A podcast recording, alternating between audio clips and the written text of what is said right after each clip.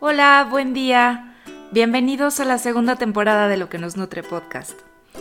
Y en esta temporada les estaré compartiendo prácticas Sencore, que son prácticas para cultivar calma, enfoque, comprensión y responsabilidad como parte de un proceso de atención plena que nos lleva a construir también un mayor bienestar, tanto para nosotros como para los demás. Y dentro de las estrategias que te voy a ir compartiendo, también tendrás por ahí algunas meditaciones guiadas. Aprovecho para agradecerte que hayas participado en las encuestas que lancé en las redes sociales, que me ayudaron, por supuesto, para poder terminar de definir el contenido de esta temporada. Así que comencemos. En este episodio te voy a estar compartiendo acerca de lo que es la metodología Sencore y vamos a comenzar con unas pequeñas prácticas para cultivar calma.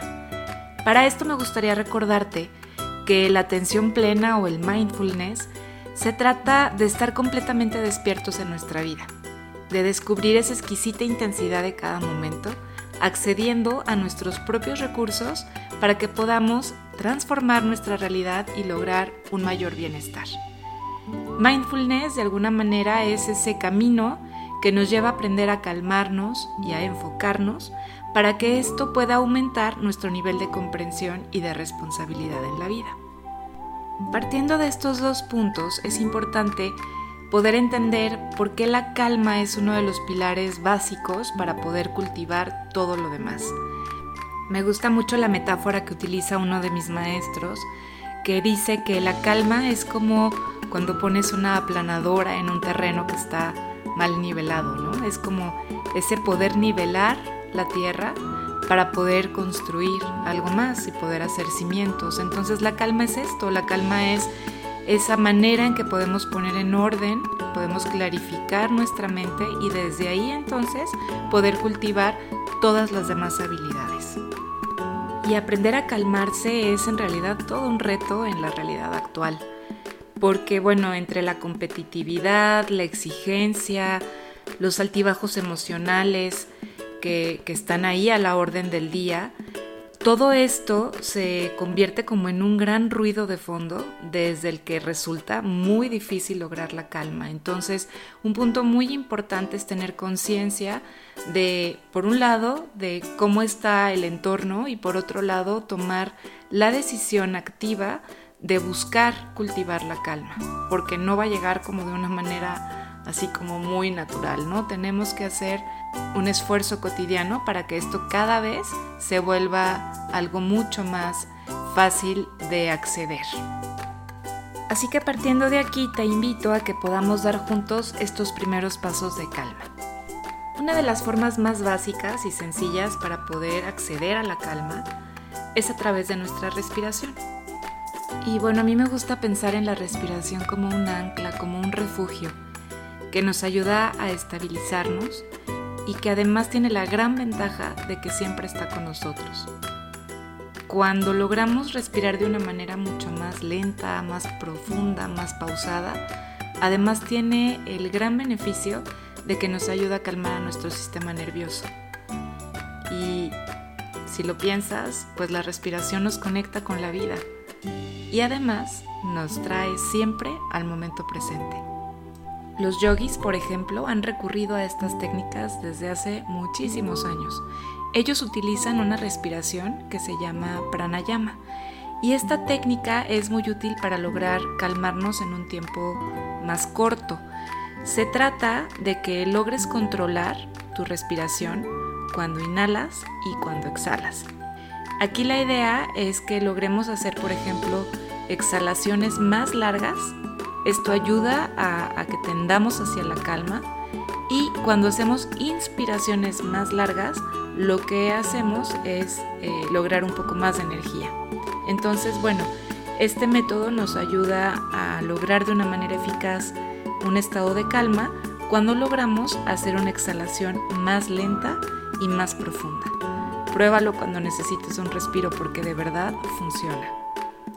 Y me gustaría que esta semana pudiéramos ir un poquito más allá, que pudiéramos también entender que el beneficio, por ejemplo, de, cultivar calma nos puede llevar a desarrollar otras fortalezas como puede ser la paciencia, que es tan necesaria hoy día en todos nuestros vínculos, o sea, tanto si somos papás, si somos alumnos, si tenemos compañeros de trabajo, con nuestra pareja, con algunos amigos, o sea, en realidad creo que la paciencia es una virtud que nos viene muy bien a todos.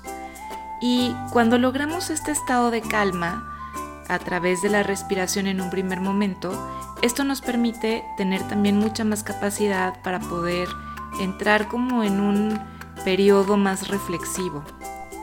Entonces, para dar ese paso más, creo que lo que podemos hacer es que después de algunas respiraciones conscientes que nos devuelven la calma, podemos traer a nuestra memoria algún momento en el que hayamos, eh, por ejemplo, perdido la paciencia con alguien.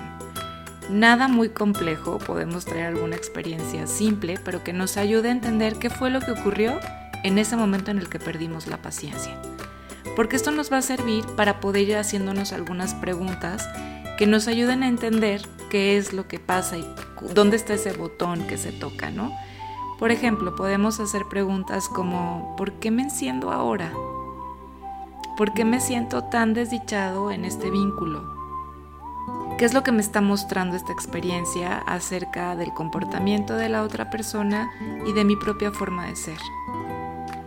Y entonces lo que podemos hacer es aprovechar ese momento difícil para recuperar la experiencia, poder indagar sobre ella y de alguna manera ir como rompiendo esos automatismos que nos hacen estar sumamente reactivos.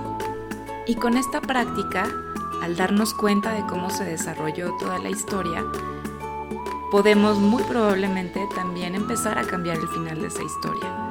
Así que mientras respiramos, podemos perdonarnos compasivamente, podemos también incluso generar eh, comprensión hacia la otra persona y al soltar el aire podemos volver a empezar a vivir esa escena que estuvimos recordando, pero ahora desde un lugar diferente.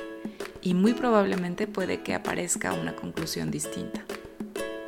Te recomiendo que puedas observar que perder la paciencia y desbordarnos emocionalmente es una forma de reacción muy habitual en todos los seres humanos y que puede ayudarnos a tomar conciencia, por ejemplo, de que estamos muy agobiados, de que tenemos algo que necesita ser atendido y puede ser el momento entonces también que nos permita evaluar las circunstancias y si es posible, pues recuperar ese punto que nos sostiene, ese punto de equilibrio en, la vida cotidiana, ¿no? Si no podemos, si realmente es algo que en, ese, en este momento es complicado, lo que podemos hacer es hacernos conscientes de que es una situación compleja y juzgarnos menos, aprender a vivir nuestra realidad como de un lugar más tranquilo, sin tanto juicio. Y para ir cerrando esta actividad, yo te invitaría a que escribas en tu diario en qué situaciones de tu vida cotidiana tiendes a perder la paciencia con mayor facilidad. Y puedes escribir a un lado cada uno de los pensamientos y emociones que pudiste observar que están asociadas a esa circunstancia. Y por último te comparto una frase que puedes utilizar como una frase de poder. Es de Jung y dice, no podemos cambiar nada sin antes comprender. Así que, bueno, qué maravilla que podamos a través de la calma ir dando pasos también para indagar sobre la experiencia y que nos va llevando de a poco también a la comprensión.